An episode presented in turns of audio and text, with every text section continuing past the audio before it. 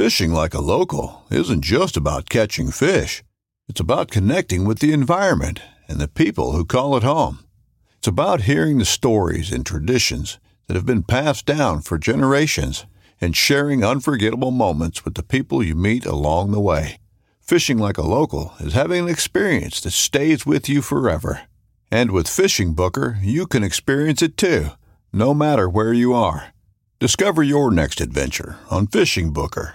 This upcoming concert season will be all about the boots, and Tecovas is your stop for the best in Western style. Tecovas has seasonal and limited edition offerings this spring and summer, including men's and women's boots, apparel, hats, bags, and more. All Tecovas boots are made by hand in a time honored tradition with timeless styles that are always on trend. And Tecovas has first wear comfort with little to no break in period. It's hard to find this level of comfort paired with this level of style. Stop by your local Tecova store, have a complimentary drink or two, that's WCB style, and shop new styles. The smell of fresh leather and friendly staff are at your service. Many stores even have leather custom branding to make your boots truly personalized. And with regular live music and events, there's no in store experience like it. If you can't make it into a store, just visit tecovas.com. That's T E C O V A S.com. They offer free shipping on all boots, as well as free returns and exchanges, and ship right to your door. Go to tecovas.com and find your new favorite pair of boots today. This segment is brought to you by Jigmaster Jigs. When in doubt, get the jig out. Use promo code PNF20 to save 20% off your jig order. Welcome to the Paddle and Fin podcast, the bass fishing for noobs segment, where we try to improve our skills as an angler by learning new techniques or improving the ones we already know. I'm your host, Ryan Milford.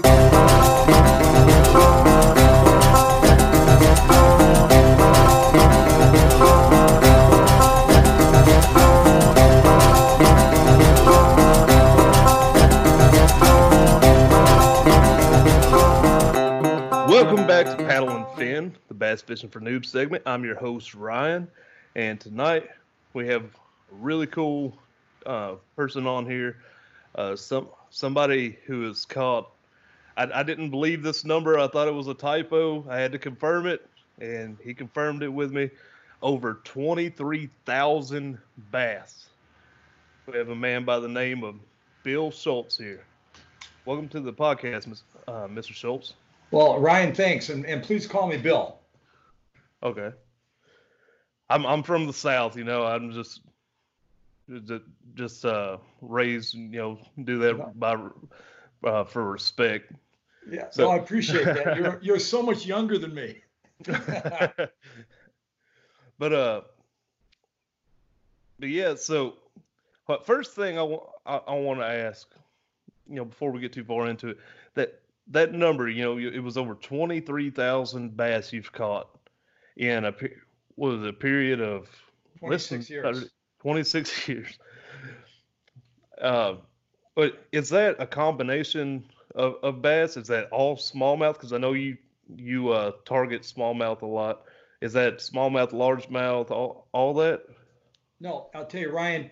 You know, it's interesting, and I and we'll take a we'll we'll pick on another little bit of a, a, guy I've never met, but we've communicated. Uh, fellow Jackson pro staffer, uh, Joey Monteleone, who's from Tennessee, and Joey and I are the same age, and he's caught overall more bass than me, but the majority of his bass are largemouth.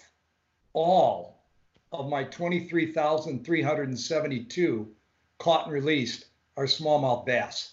So uh, yeah, you know, it's and you know, it's one of those things, and I I love to have people kind of tongue in cheek give me a hard time about it, but you know, um, when we were talking earlier, you know, like a lot of us, you know, I started fishing when I was a kid. You know, my dad took my brothers and I and fishing for perch on Lake Mendota in Madison, and uh, you you know, you get through high school, you go into college, and in my case, I was on the swimming team at the University of Wisconsin and you kind of get away from it. And then you get into your career and you've got the bug. It's buried there, it's buried deep inside of you. And for me, sitting in a little uh, rowboat up in Hayward, Wisconsin, the muskie capital up there, the Hall of Fame capital of freshwater fishing, in 1991, the bug bit me again. So 1992 at a sports show, I bought a 16 and a half foot boat with a Mariner engine and uh, started uh, fishing again in 1992. And uh, mostly, you know, perch, bluegills, some largemouth bass. And in May of 1994, um, uh, which is interesting because it was the day that I got called by my boss of almost my entire rest of my career from the Medical College of Wisconsin. He called me while I was on the water to offer me the job I then had for over 21 years. So I'm on Delavan Lake and I caught 90 undersized walleyes and I caught 14 of what I assumed were smallmouth bass. And I thought, wow, these are really fun. And so it, it took me probably until 1998 to pretty much target totally smallmouth bass. Um, the log thing, hey, we can have a little fun with this. I wrote a feature for Badger Sportsman this this last summer on keeping a fishing log, and I joked about the fact that when I was a kid growing up in the YMCA, all the big weightlifters would write down all their workouts in a notebook. And then uh, I got to my swimming days at Wisconsin, and I kept a three by five card in my wallet, keeping track of those yards that we swam every day in practice. And then um, after that, it was racquetball. That's been a big thing for me. I'm in the Racquetball Hall of Fame in Wisconsin. And I kept a log of who I played, you know, a few little comments. Did I win? Did I lose? What were the dates? So, jokingly, it's pretty darn obvious that if I'm going to start fishing, I'm going to keep a log. And I'm actually happy that I did. And so, again, about 1998, I that's about all I fished for. Uh, smallmouth bass. Took me about four years to convert totally to smallmouth. I still fish for largemouth, you know, on some waters and in ponds and stuff. But it's, you know, so, you know, I've kept this log. And for me, every year I, my goal is a thousand smallmouth. And quite honestly, uh, last year it took me my last day out to push over a thousand. And this year I missed by 36 fish. But that, that's insane to me because it in, you know, you're talking about catching a thousand uh, fish in one year and in six or seven years of me bass fishing, you know, I don't even know if I've caught a hundred total. So, uh, well, well, the other thing, Ryan, and I, will joke about this. I think as I get older, keeping track of uh, the number of fish I catch every day has got to be good for my mind. And what's really yeah. good is if I'm out with someone else or even two people. Now that's mental gymnastics, keeping track of mine and theirs.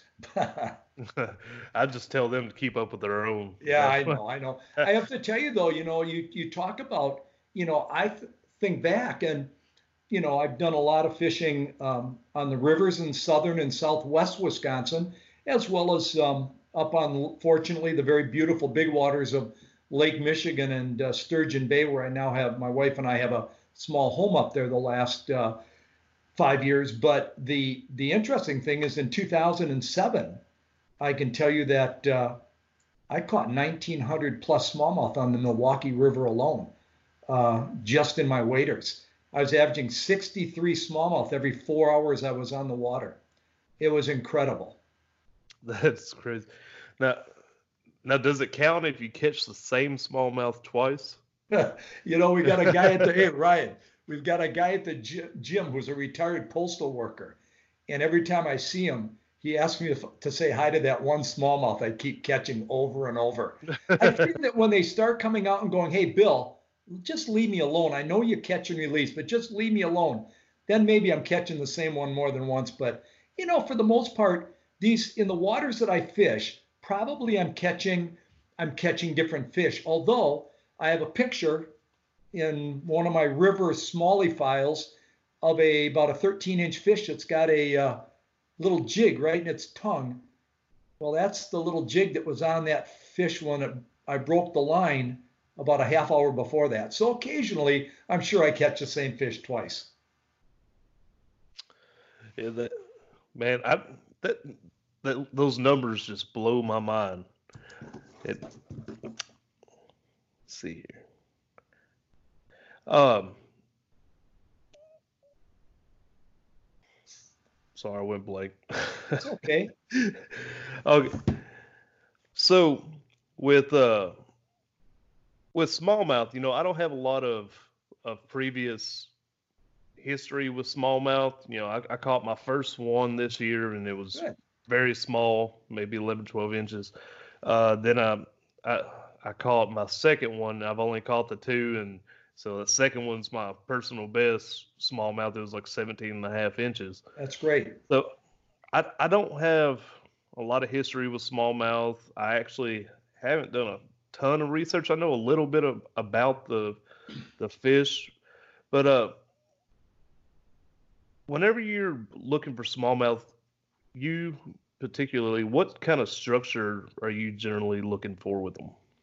Well, we're we're, took, we're talking, you know, like two different areas, and if you look at that, almost 23 and a half thousand smallmouth, um, about 13,000 have come on rivers, and the rivers I'm talking about are not big, big rivers where you're out there in a boat or a tunnel hull or something like that. I'm in waders or in a kayak.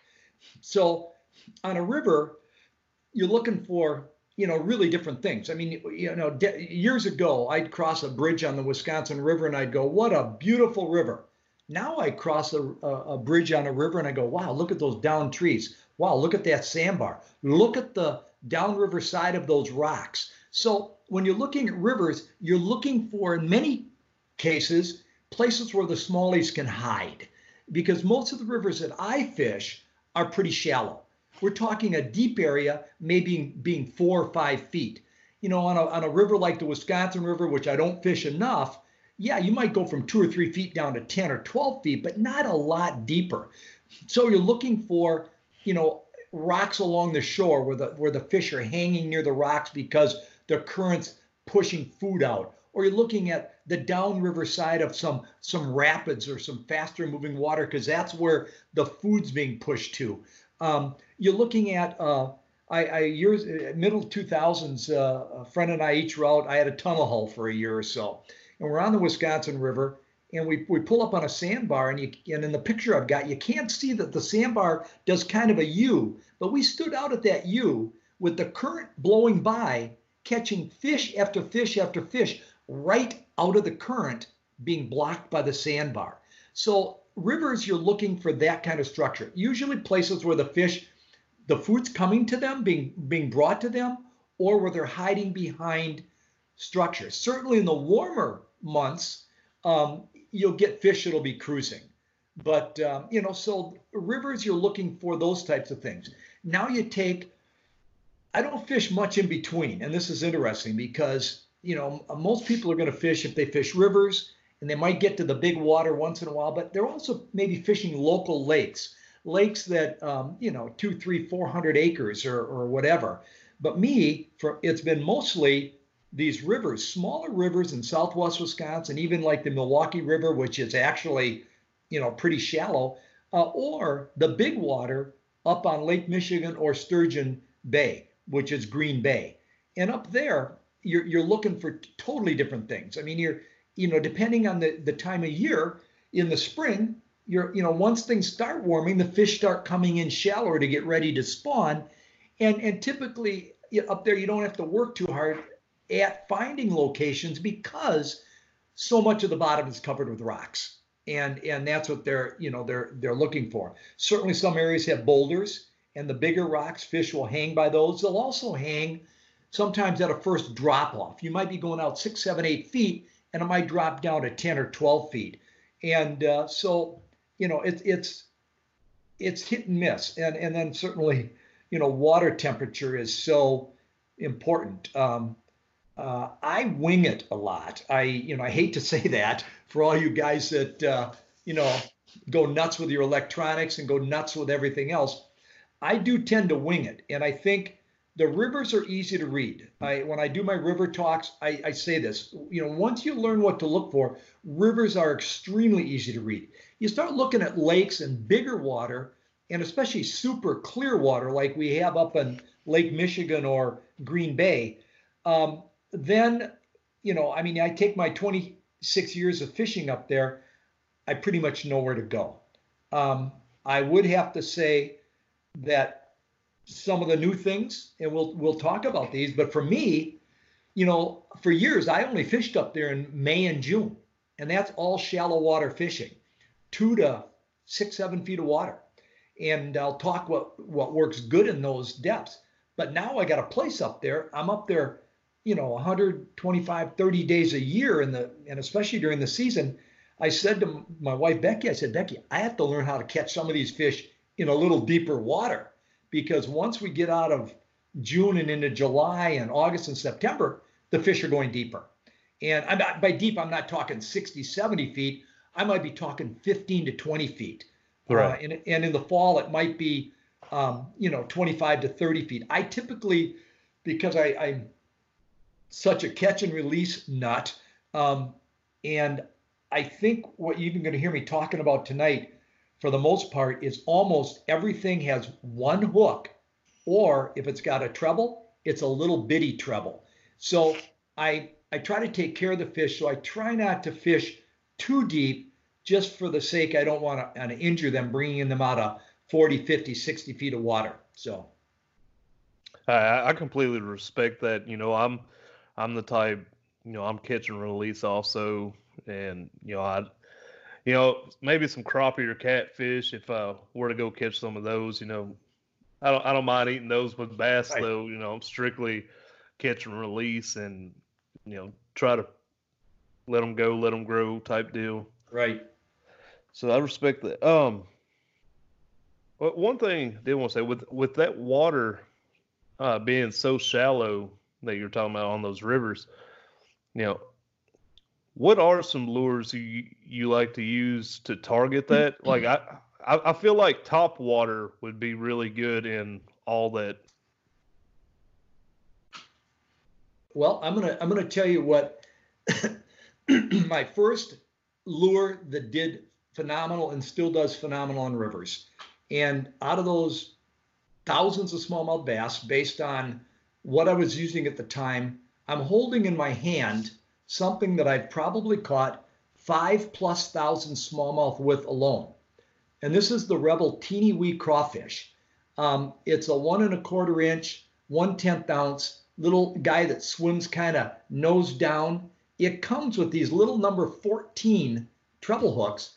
And because they do bend and break, um, probably 12 years ago, I began changing out the back one to a number 10 just to give me a little a little stronger hook. So, anyways, this if when I talk rivers, the teeny rebel teeny crawfish, it swims kind of bill down. It's got a great little profile. It's got little bitty rattles in it, and it wiggles like mad.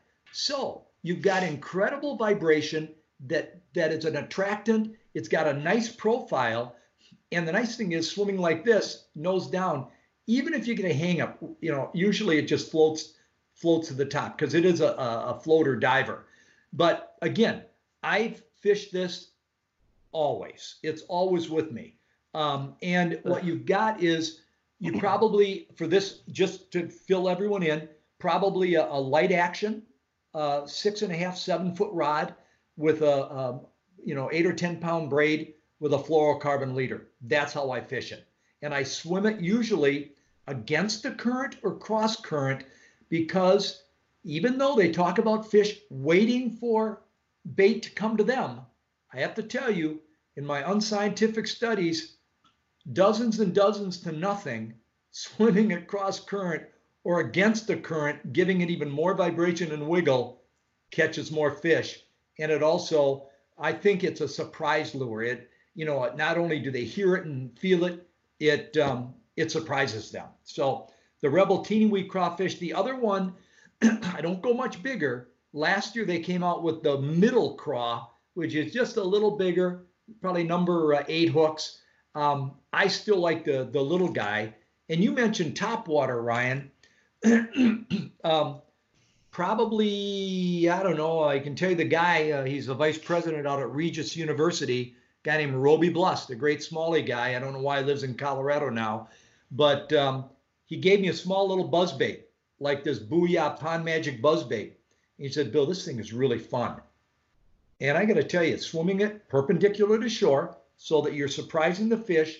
This little guy is a great small river uh, smallie lure. Now, granted, sometimes you're you're bringing it back, you get two and three hits, and because you've only got the one hook and they're slamming it on top water, you occasionally lose fish. But when I got started with, uh, you know, rivers, it was the teeny wee crawfish, and then I, do you mind? Should I just keep going and tell you about the river lures?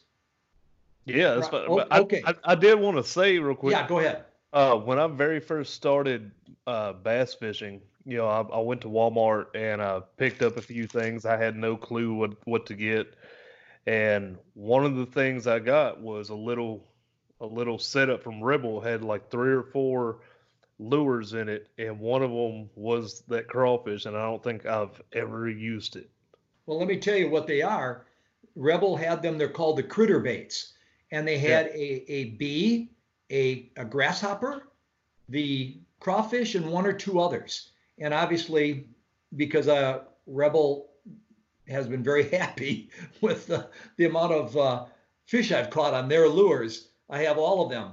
But um, yeah, you're right. That's what they call the critter baits. And they actually all, I, you know, it's funny. Uh, they're all are similar. They're all the same size. They all got the bill. But I got to tell you, for whatever reason, the crawfish of the group is the best. It, it, you know, because rivers, the fish feed on crawfish. You've got that profile.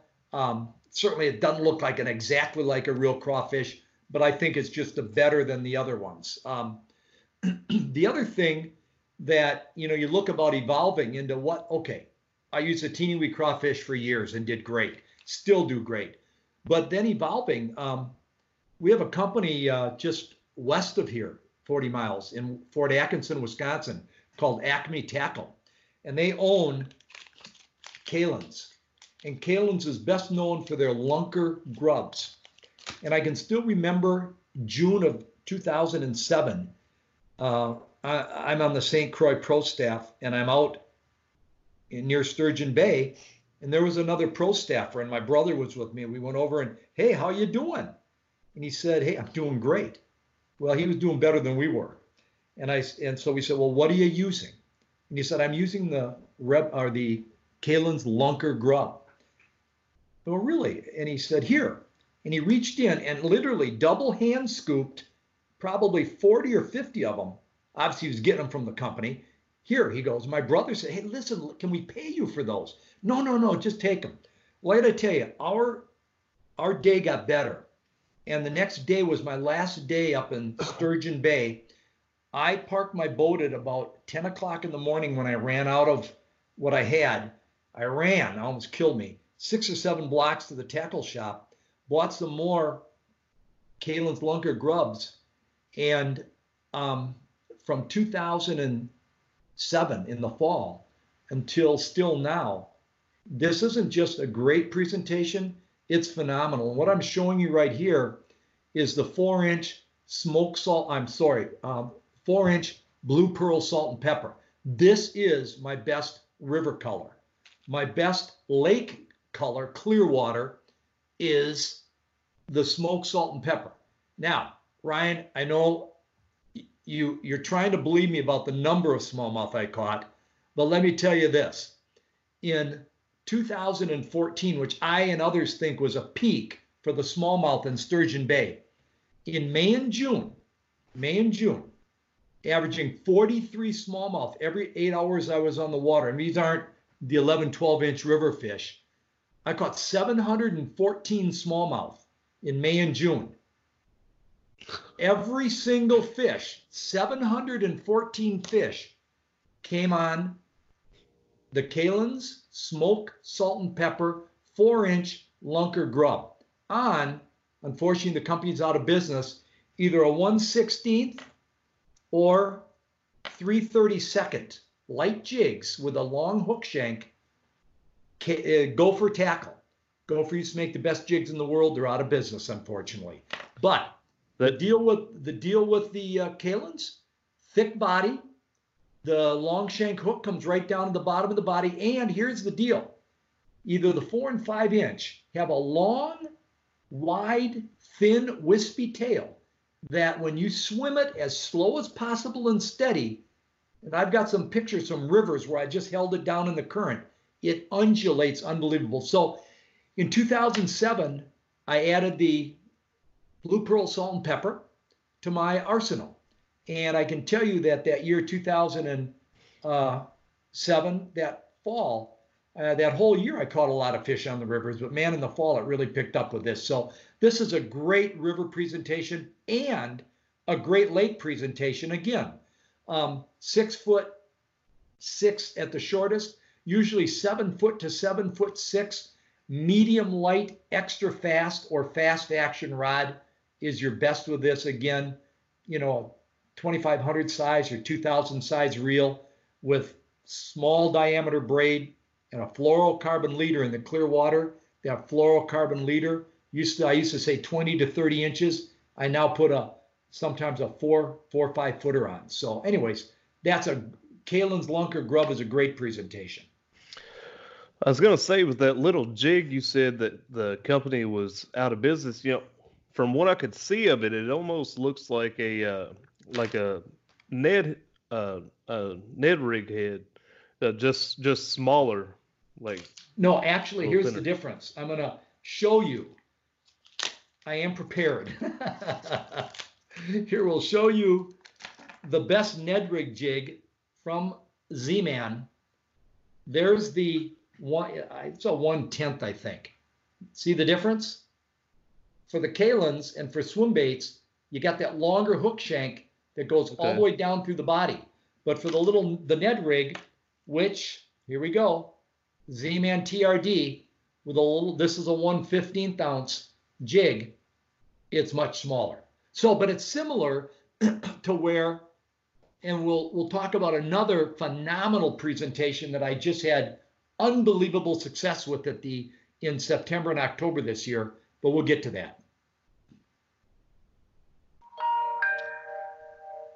Well, uh, was there, uh, you know, you know, before the show, you were kind of showing me a little bit of, of these lures, and there really wasn't that many too. Did did we just go over all of them? It, no, we didn't. But I'll oh, okay. tell you, I'll tell you a quick story. Um, I'm I'm now, uh, I've been on the Mercury Pro staff for quite a few years, and I used to be with Crestliner. Now I'm with Yarcraft, just because, you know, for me the fiberglass, you know, a little better in the rough water for me up in up on that big big lake. But few two three years ago, my very beautiful Crestliner came with uh, six Plano boxes that fit under the passenger console. And uh, picking up the boat in April, I put um, six Plano boxes filled with everything that you guys and everyone else would think you should fish smallies for. I literally did not touch one of those Plano boxes until November when I took the boat in to trade it in.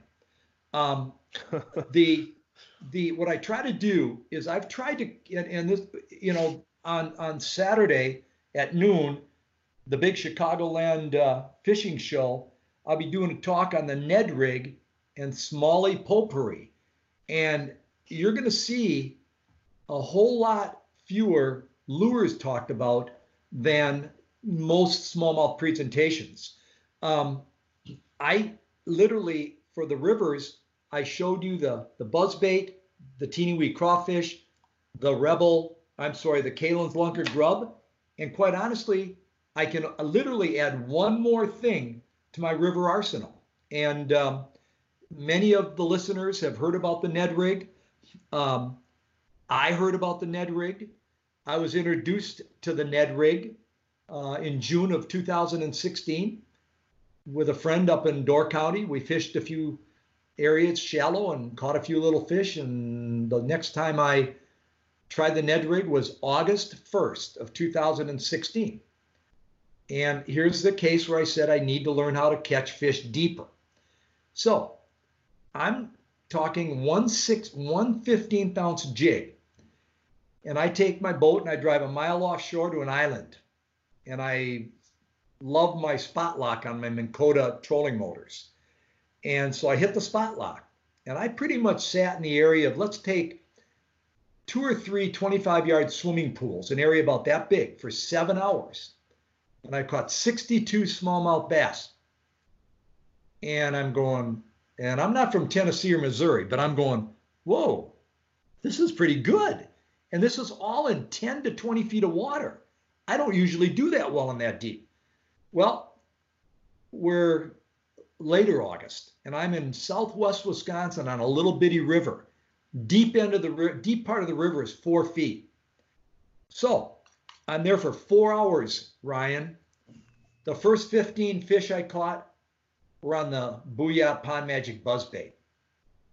I then, between the TRD, two and three quarters inches, and the little tubes, which is two and three quarters inches, for the next three hours, I caught an additional 60 plus smallmouth.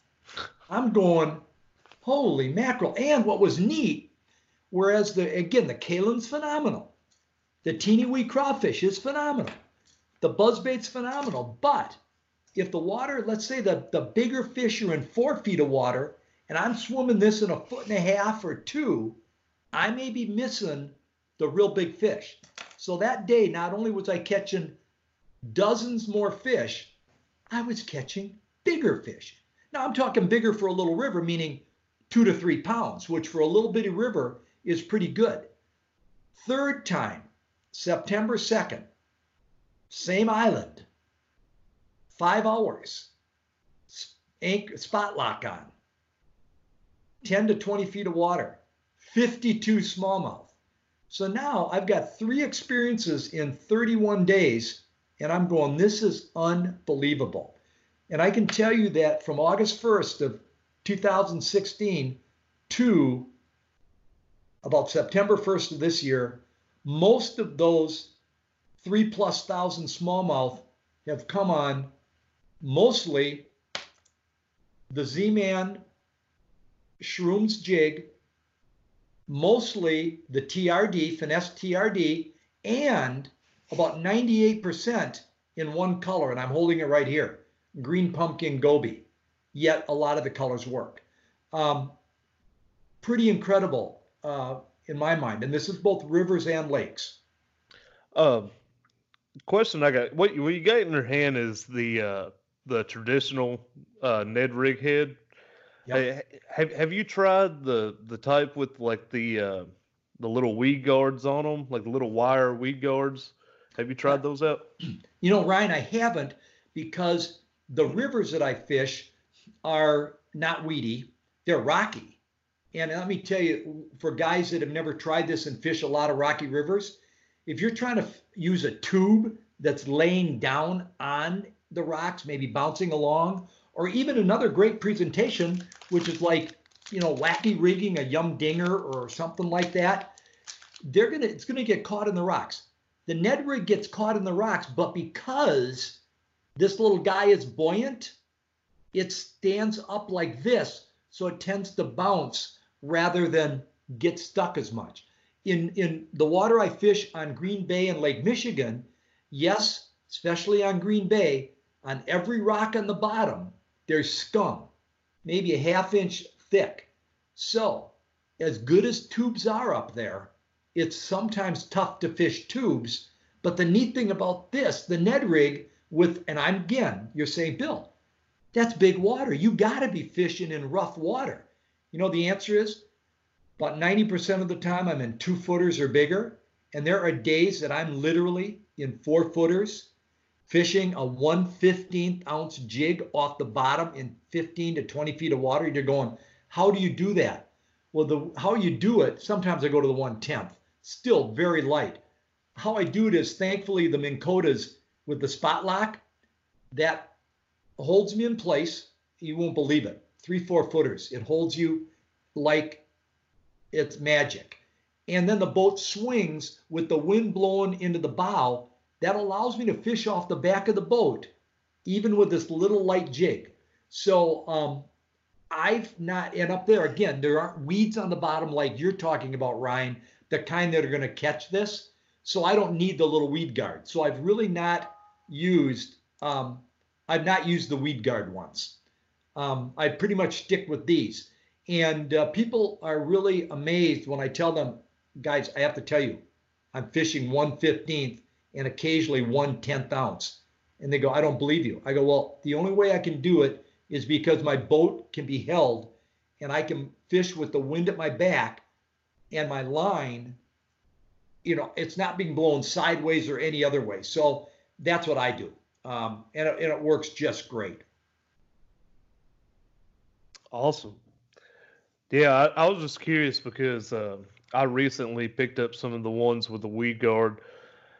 Um, uh, but that uh 17 and a half inch smallie that I called, it was actually off a Ned rig. It, it was on the the Z-Man green pumpkin color.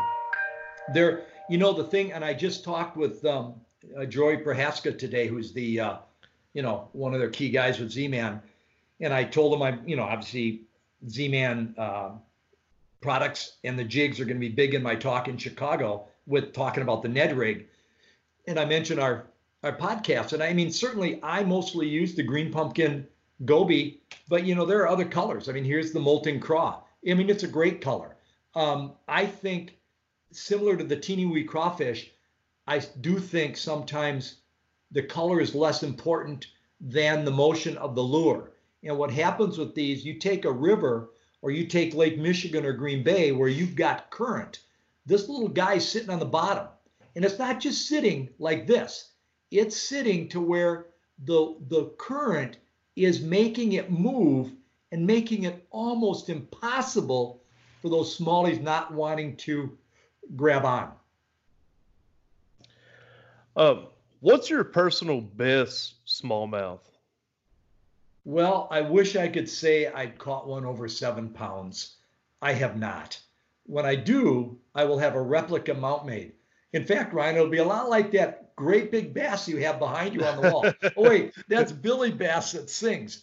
Um, no, I I have to tell you, I've I've caught um, up there, up in there in, in Sturgeon Bay, uh, you know, about 650 or 700 fish between four and six and a quarter. My best, I have a number of fish in that six and a quarter range. Um, it it's just it's really sometimes the time of the year, that very early part of the year, the opening of the season. In certain areas, you've got that possibility of the seven seven plus pounder. Uh, for me, um, it's been uh, three or four fish in that uh, six to maybe six and a third pound range. Lengthwise, you know, uh, probably eight or 10 fish, 20 inches to, uh, or uh, 20, almost 22. Um, so I'm still waiting, uh, you know, for my seven pounder that again will be uh, pictured, weighed, and a replica. Well, whenever you get that, I want to see it because you know, it to me, a you know four and a half five pounder in a smallmouth is a really nice fish. It is. It's a, I shouldn't. I don't mean to downplay because no, no, no. I didn't. Way, I didn't.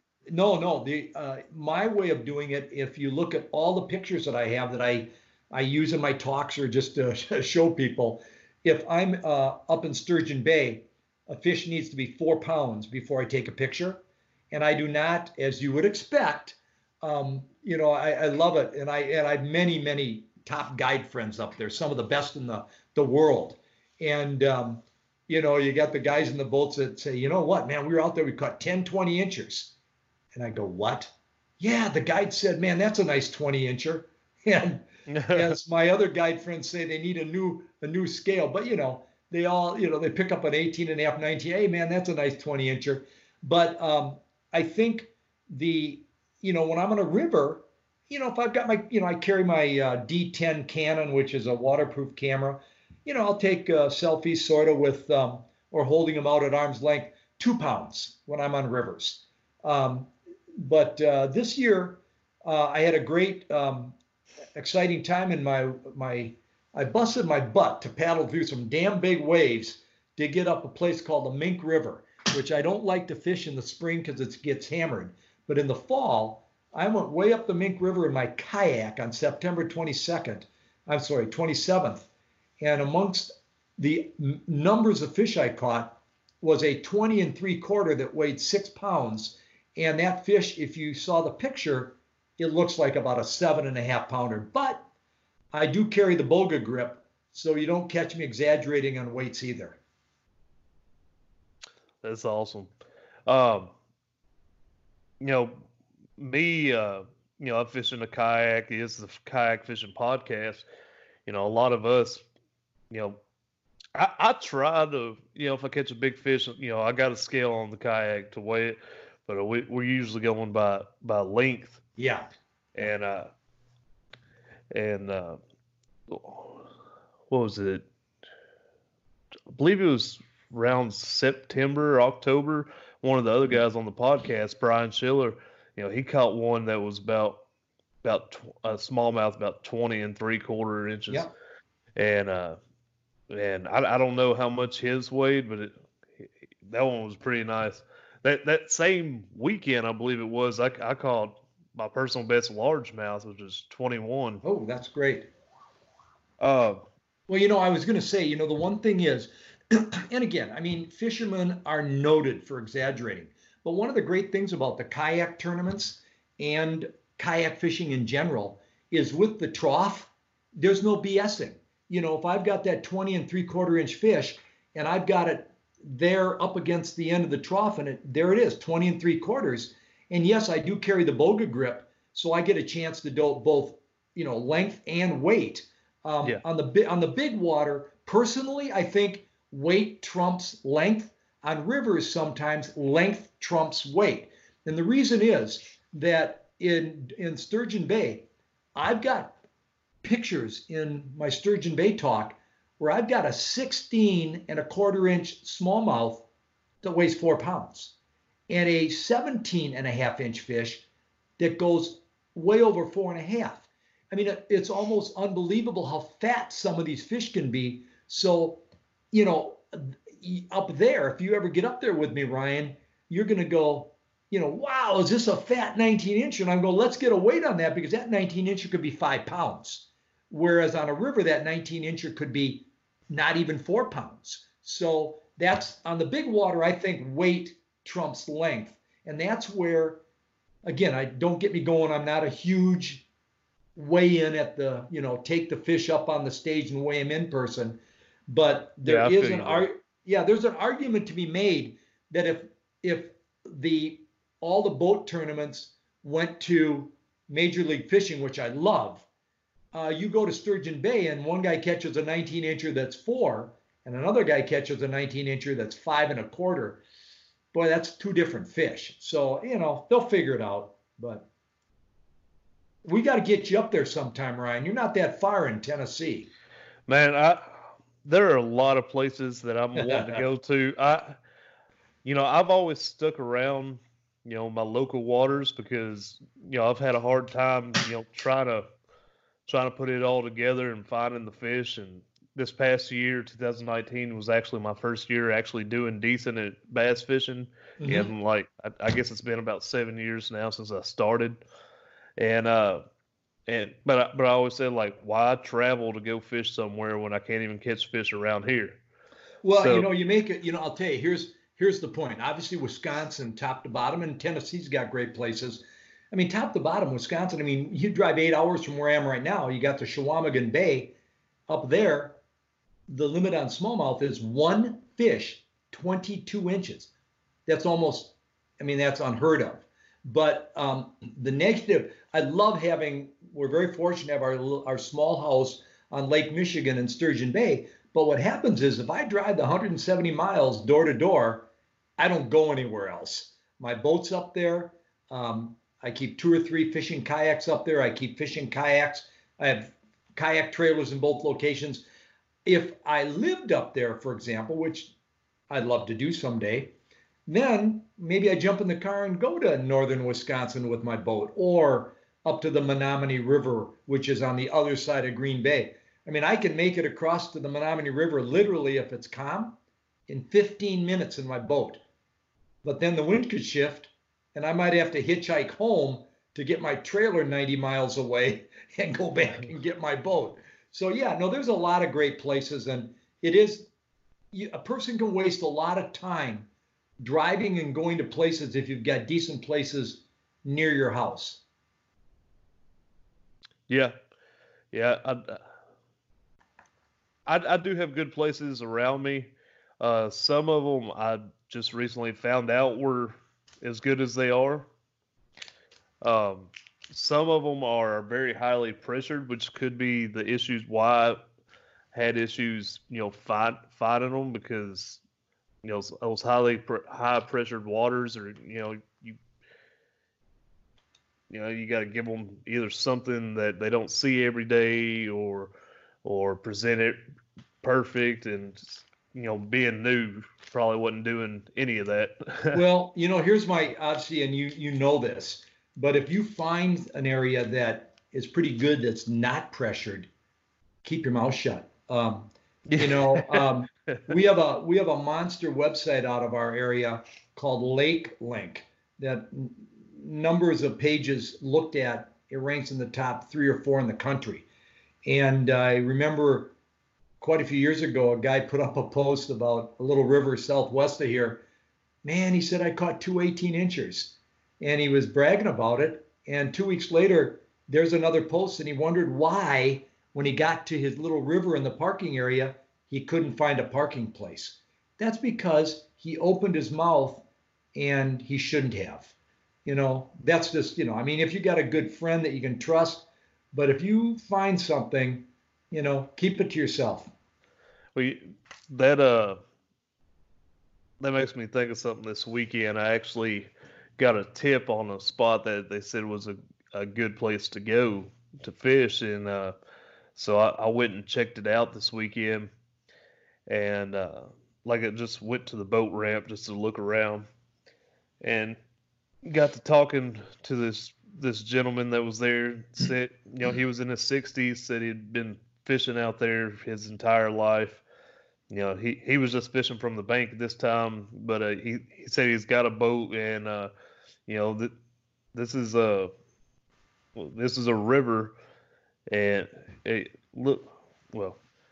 Um, anyways, he started showing me pictures of fish that he's caught over the years of, of this place. A lot of spotted bass, like big spotted mm-hmm. bass, and uh, a lot of just he had like some big uh, stripers and you know just all kinds of you know big fish on here. I'm like, this is crazy that all these big fish are in here. I've I've never heard anybody talk about fishing this river before. Well, the, you know, chances are he's kept his mouth somewhat shut.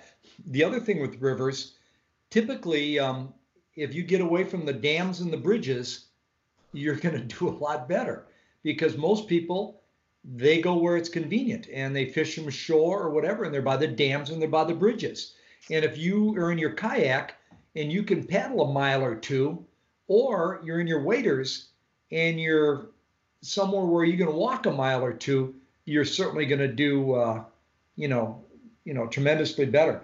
You know, the other um, I was gonna I want to mention, and I've I've kind of covered for your listeners, you know, some really uh, you know good lures, and and also Ryan, I mean, if you know, certainly I'm I communicate with a a group of about eight to nine hundred smallie enthusiasts that have, you know, they come to my talks and stuff like that, and if any of your podcast people you know, email me at smalliecentral at gmail.com with a question. I'm pretty good at getting back to them. The other thing I got to tell you, you know, we all learned something new, and I showed you literally my small little arsenal that's helped me catch the majority of all those thousands of smallmouth bass. And I'm going to show you something right now that's, I mean, again, a lot of people like to use swim baits. They're very similar to the Kalins. Uh, you know, you just swim them slow and steady um, I'm holding here a Keitech 3.3 inch fat swing. And I have to tell you that um, for the very first time at the end of September through October, through the end of October, I used this and I used it um, in some pretty deep water for me, 25 to 30 feet, swimming it on a um, one quarter, one fifth, and one third ounce both the VMC mushroom head jig as well as um, uh, Z-Man has some um, professional grade, both the uh, the shrooms as well as uh, another another one of their jigs. And I got to tell you, it was phenomenal. Um, the negative to it is, as great as this is, it's very, very fragile. Meaning, where, you know, on a Kalin's, I might catch 10 or 15 fish before it starts having a problem. And even when it does, I can bite a little bit off the end and rethread it. The, the, by the way, the Kalin's were designed to swim tail down from the hook. It doesn't matter. I don't, it still does the same thing. But man, the Keitech is unbelievable. But if you can catch more than two or three fish on one after biting off the end and everything else, you're you're going to do pretty good. But this little guy, um, I had some really great days at the end of October on the big water, swimming it in 25 or 30 feet of water with a fairly heavy jig, and it was great. Uh, and that's now a, a one more item in my arsenal, which is, as I showed you earlier, all those items more than don't even come close to fitting in my soup bowl. So uh, I do I do try to keep it uh, pretty simple because I just more lures are are produced to catch fishermen than they do to catch fish. So I've tried to I've tried to narrow it down to what really really works for me. And fortunately, it's not me saying, "Oh yeah, by the way, I caught, you know, I caught, you know, this year I caught 150 smallmouth." You know, no, I'm out, you know, catching certainly uh, uh, a lot of fish every year on this small group of of lures. You know, it, it's funny you said that because uh, with the uh, you know the lures being designed to catch the fishermen because I was actually I learned that the hard way. Uh, I can't tell you how many things I bought because I love the color and you know the fish didn't seem to like the color too much. But uh, I was actually telling somebody that the the other day. You know they were looking at uh something like, oh that looks cool, that looks good. I'm like, but does it look good to the fish or just you? So that's well, and you know the other thing that this this multiplies out, Ryan, and let me you know to all the all the the fishermen that are listening. Once you start, okay, I do spinner baits, I do crankbaits, I do jerk baits, I do top water, I do this, I do that. Well, now you're in many cases looking at a, a whole variety of of rods, and I'm you know fortunate enough that for the last 22 years, I'm into my 23rd year of being on the St. Croix pro staff. So I've been very fortunate to be able to fish some great rods. But if you look at all the rods that I have, you're going to see the majority of them are six foot eight to seven foot one, medium lights and mediums, meaning they're all good for the Ned rig. They're all good for throwing the swim baits. I do jump to a seven six medium light extra fast, you know, for for for some of the swim baits, but um, for the most part, and and you know you've you've got people that and you've got a rod sitting there behind you. You've got a lot of people that oh I want to try bait casters. I want to do this. I've got a lot of rods, and um, I have one bait cast rod. I have a Mojo seven foot one medium heavy, extra fast with one bait cast reel and I got that rod last year. I've never used it. Um, uh, I, you know, and the other thing is you've got, um, and again, I, I again, I, I consider I'm, I'm grateful that I can fish, you know, the Legend X, which is a 400 plus dollar rod. But I have to tell you, and I just a tip to everyone listening, if you like St. Croix rods, I would say uh, take that same amount of money and buy three Mojo Bass rods. Um, the Mojo Bass 140 $150 comes with the Avid blank, which the Avids are two to $250. So you jump to that blank on a 140 or $150 rod. I absolutely love the Mojo rods. So um, you don't you don't need to break the bank to have the rods. But the nice thing with what I'm using here pretty much everything I've shown you, I could grab, honestly, a six foot 10 medium light extra fast Mojo or Legend X, and I could fish every single item here with that rod, except I might have to. I like to go to a light action when I'm throwing the teeny wee crawfish. So, you know, but I could probably throw it with the medium light. So what I've done is I've not only narrowed my lure selection down to what works and works well in a variety of situations, I've also it's allowed me to narrow my my my group of many rods down to a lot of those, you know, those lengths and those actions. It's awesome. And it, like I, I carry one spinning combo with me. It's like a medium light, and I pretty much just use that for uh, for either the Ned rig mm-hmm. or or uh, there's a company here in Tennessee. Uh, they've been around for a while, but surprisingly, a lot of people outside of the Middle Tennessee area don't seem to have ever heard of it. But it's called Slider, mm-hmm. and uh, and they got the these little little jigs. It's almost like a like a bullet head. Uh, I've heard of Slider. Offset. Yeah. Yeah, and they, they got these uh like these four inch worms, little paddle tail worms. I like I like to throw on there. But other than that, I'm using a bait caster and usually like a I think I carry one rod that's a medium and a well, bait caster me, and then let me let me again show you guys, everybody. I want you to see all these lures. How big are they? They're all they're all one and a quarter inch to 3.3 inches. And I want to tell you, here's from a guy who's caught almost 23 and a half thousand smallmouth. Big lures, yes, catch big fish and occasionally small fish. Finesse presentations catch fish of all sizes and catch really big fish.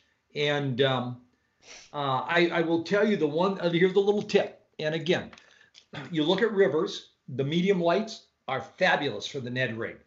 Um, August of uh, 2018, last uh, two years ago, on Lake Michigan, I don't lose fish. When you're using just one one hook, you you don't lose fish. And I'm Ned rigging, and I on the 12th and the 14th, not only did I catch some very big fish, up to six pounds and 21 and a half inches, I unfortunately lost five or six, four to five and a half pound fish. And it was driving me crazy. And all I could figure was that with the Ned rig, uh, on these really big fish, now we're not talking 16, 17 inch fish, we're talking 19 and a half to 21 inch fish. My thought was with their bigger mouths, and I'm feeling and I'm setting the hook with the medium light, I may, in some cases, not all, not been getting enough power into the the jaw. So 2019, I up in Door County, Sturgeon Bay, I didn't fish any medium lights. I only fished mediums. I think that little little bit stiffer rod made a difference um, because it just gave me a little extra backbone to set the hook on the Ned rig. It's not as big a deal when you're doing a swim bait because when they hit a, a Kalin's or a Keitech, boom, they're setting the hook themselves. Uh, a Ned rig, they're sometimes sucking it up a little bit and you've got to set the hook. So when I go to big water, I jump to a medium action. So, you know, just a little tip there. All right, cool. Yeah. Well, I got a couple questions that I want to ask you. I try to ask these at uh, towards the end of sure. of every interview, just to get different people's perspective. But uh, let's say that somebody brand new to bass fishermen com- comes up to you, and they're wanting to get into it, and so they're gonna go to whatever store they're gonna go to to uh, to uh, pick. They want to pick up three lures to get started. Uh, what three lures would you tell them to pick up to get to initially get started in bass fishing? You're they're right in my hand.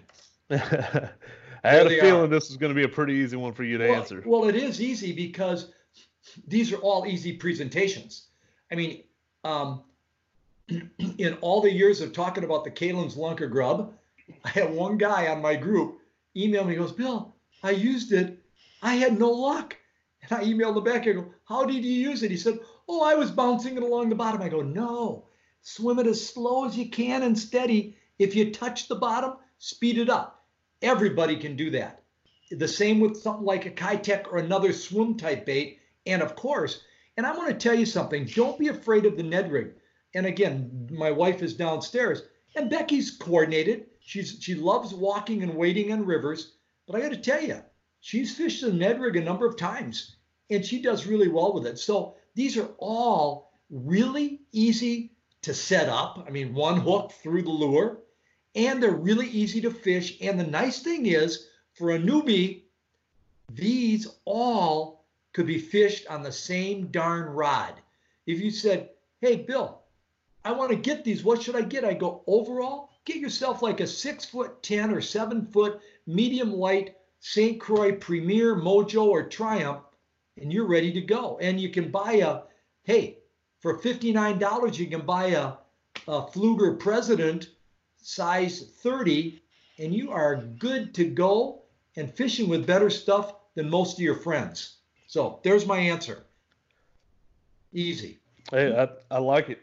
And, and I just wanted to say on top of that, uh, the spinning combo I carry with me, I've got a like a twenty dollar uh, quantum spinning reel that I've used for well probably four close to four years now, but maybe maybe even longer than that. It might be closer to five years, and you know. It seems like spinning reels you can get away with going a little cheaper uh, sometimes if you have to. They're they're what they're doing, Ryan, is I think in the last ten years they're making them better and that's where a 20 or 30 dollar reel i typically say at 50 dollars you know you look at a mm. 59 dollar mm.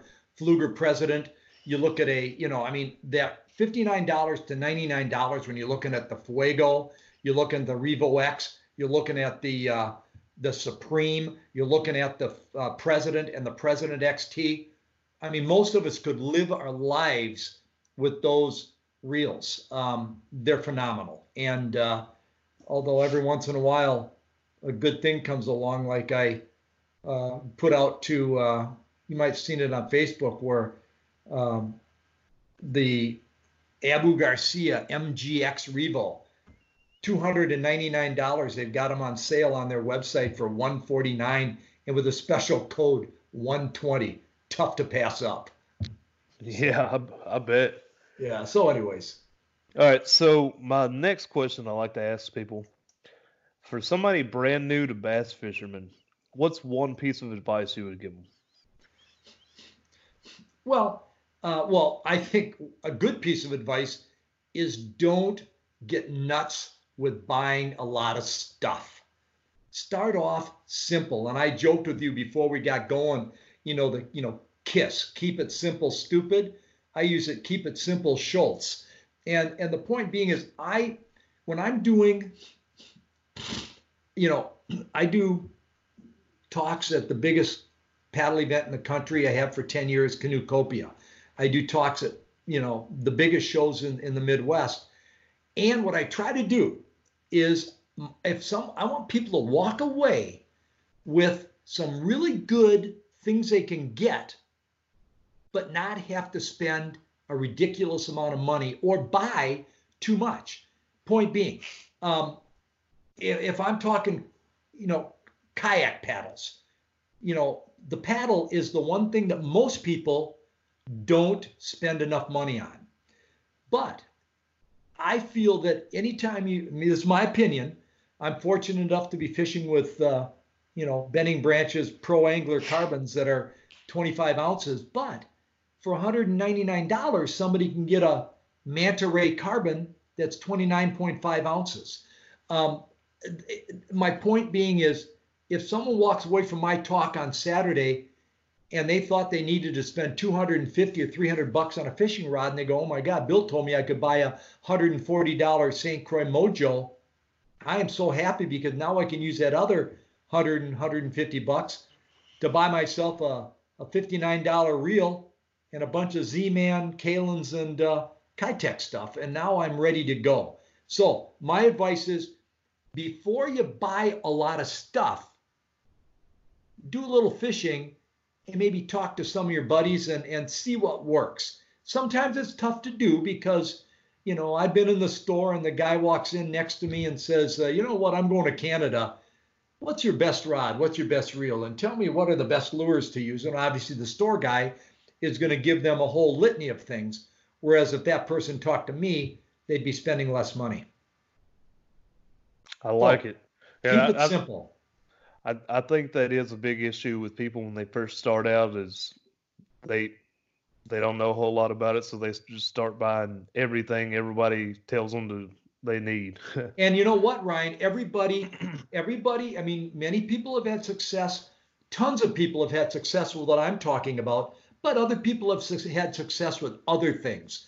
And um, I'm gonna you know, again, when when you communicate on a regular basis with 800 plus people that are all decent smallie guys, and you make your recommendations, and then you start getting dozens and dozens and dozens of emails back with people having success, that makes me feel good because what it tells me is what I'm preaching is working. I'm not. Here's the deal. Did did Kalin's call me up and say, oh, by the way, Bill, we'd like to send you 50 packages of the Kalin's Lunker Grub so that you can talk about it. No, I used the Kalin's Lunker Grub, had phenomenal success. And then I contacted the company. You want to know what they said to me? They said, Oh, Bill, thank you so much. We'll sell them to you at our best price. And you know what I said? I, I this is, I mean, I just said, you know what, guys? I'm going to show you why you're going to want me to just use them. By the middle of that winter, during my talks, the president of the company called me up and said, Bill, thank you. Point being is, I want I want to tell people about things that I've had success with. I don't want to tell them about things, Ryan, that somebody just said, "Oh, Bill, you do all these talks, you write all these articles. Here is this. Would you talk about it?" And I go, no. But if I use it and I have tremendous luck with it, hey, then I'll talk about it, but not before. I just don't want, I don't want anybody, I don't like people to say, hey, Bill, you know, you were telling me all about this. That's a lousy lure. Did, why did you, why were you t- getting so excited about it? I'd rather say, you know what, why I got excited about it is because from August 1st until the end of this season, I've caught three and a half thousand smallmouth on the Ned rig using the TRD and the ShroomZ jig. That's those things I find are tough to argue. Yeah, can't argue with that. No, and that's that's what I'd rather do. So. Well, Bill, I appreciate you coming on here. You you're full of knowledge, and you know you seem pretty pretty natural with this. I guess you got to be if you're uh, doing seminars and stuff. Um, love to have you back on here some some other time. You know, talk, talk some more about it. Anytime. Um, I I enjoyed it, Ryan. And and here's my invite to you. Um, before I get too old, uh, come on up to Sturgeon Bay sometime. Make a road trip, uh, and we'll you know, you know we'll go out. I you don't even have to bring your kayak because I got kayaks up there.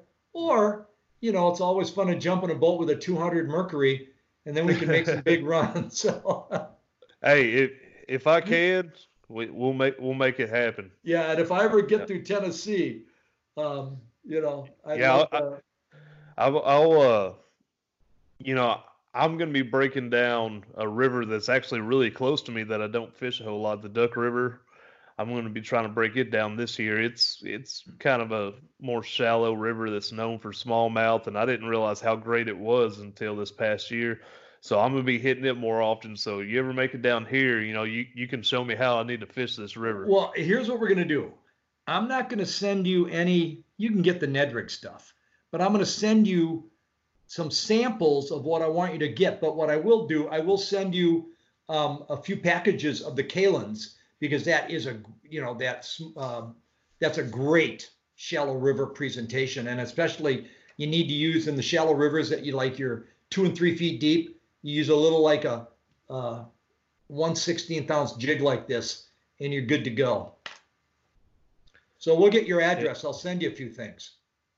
Okay, cool. Yeah, you know, I'll I'll pay you back for them just just to give them a shot. Uh, real quick, do you want to give a shout out to you know your your sponsors and and maybe go over where people can contact you, like shout out your email again, or if you got social yeah. media you want or people can follow you or all that good stuff. Well, I'll tell you the one thing is, and I and this is what I I tell people when I'm doing my talks. I'll probably have a hundred people at my talk on Saturday, and I actually hand out a little slip of paper that with my smalliecentral at gmail.com email. And you know what they can do? And no, I see no other speakers doing this.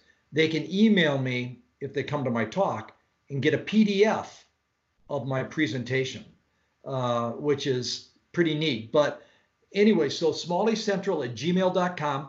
If you've got any questions, the other thing, and again, um, the companies that I'm involved with are all companies that I used before my first 1998, my first pro staff was St. Croix Rod, and I like to tell say that at the point I'm going, why?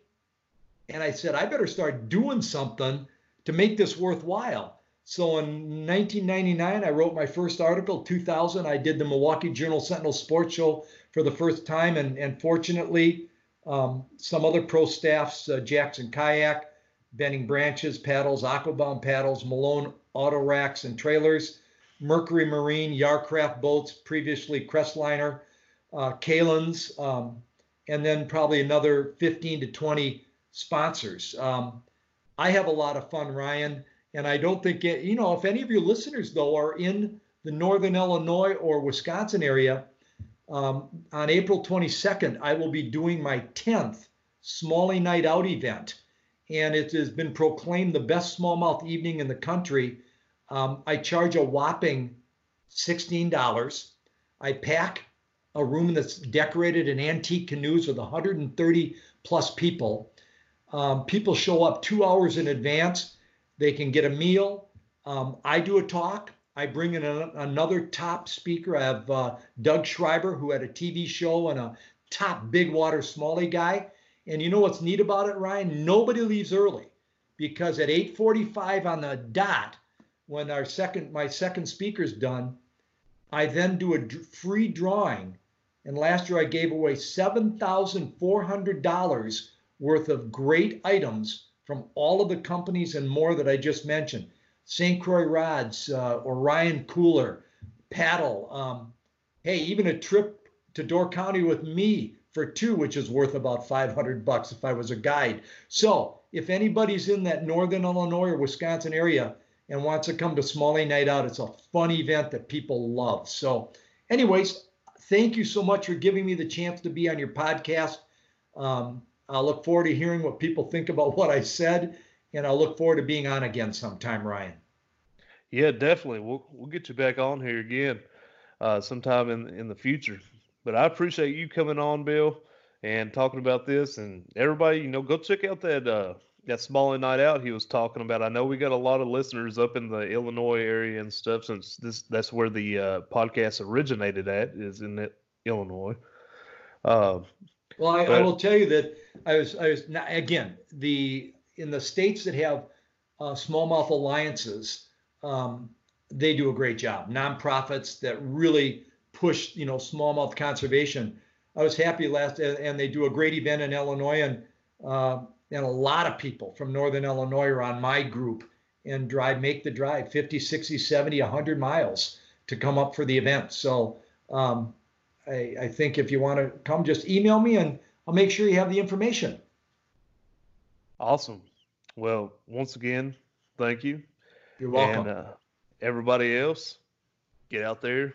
Um, get out there to his uh, uh, smallest night out. Check him out.